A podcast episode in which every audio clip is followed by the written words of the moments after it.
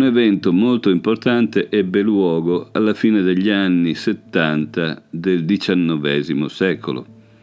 Sta cominciando un tempo in cui altri esseri, che non sono esseri umani, ma che per l'ulteriore sviluppo della loro esistenza debbono venire sulla Terra per entrare in una certa relazione con le persone in cui questi esseri di altre sfere si incarnano.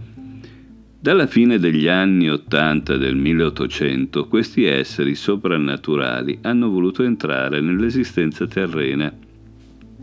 Vi sono già esseri soprannaturali fra noi e nella nostra esistenza sulla Terra. Ed è grazie all'incarnazione e alle comunicazioni di questi esseri soprannaturali che viene data vita a questa esistenza terrena. È grazie a loro che possiamo avere una scienza spirituale coerente.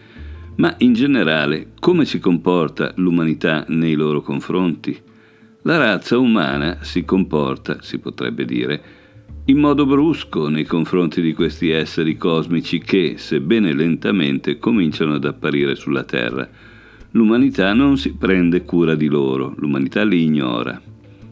E questo è ciò che porterà la Terra in situazioni sempre più tragiche, poiché sempre più esseri spirituali cammineranno tra noi nel corso dei secoli a venire e saremo chiamati a comprenderne la lingua e li capiremo solo se proveremo a capire cosa ci portano incontro, il contenuto della scienza dello spirito. Questo è ciò che vogliono darci e vogliono che sia fatto nel senso della scienza dello spirito, affinché questa terra si trasformi in impulsi sociali sulla Terra. Rudolf Steiner, Dornach, 13 maggio 1921.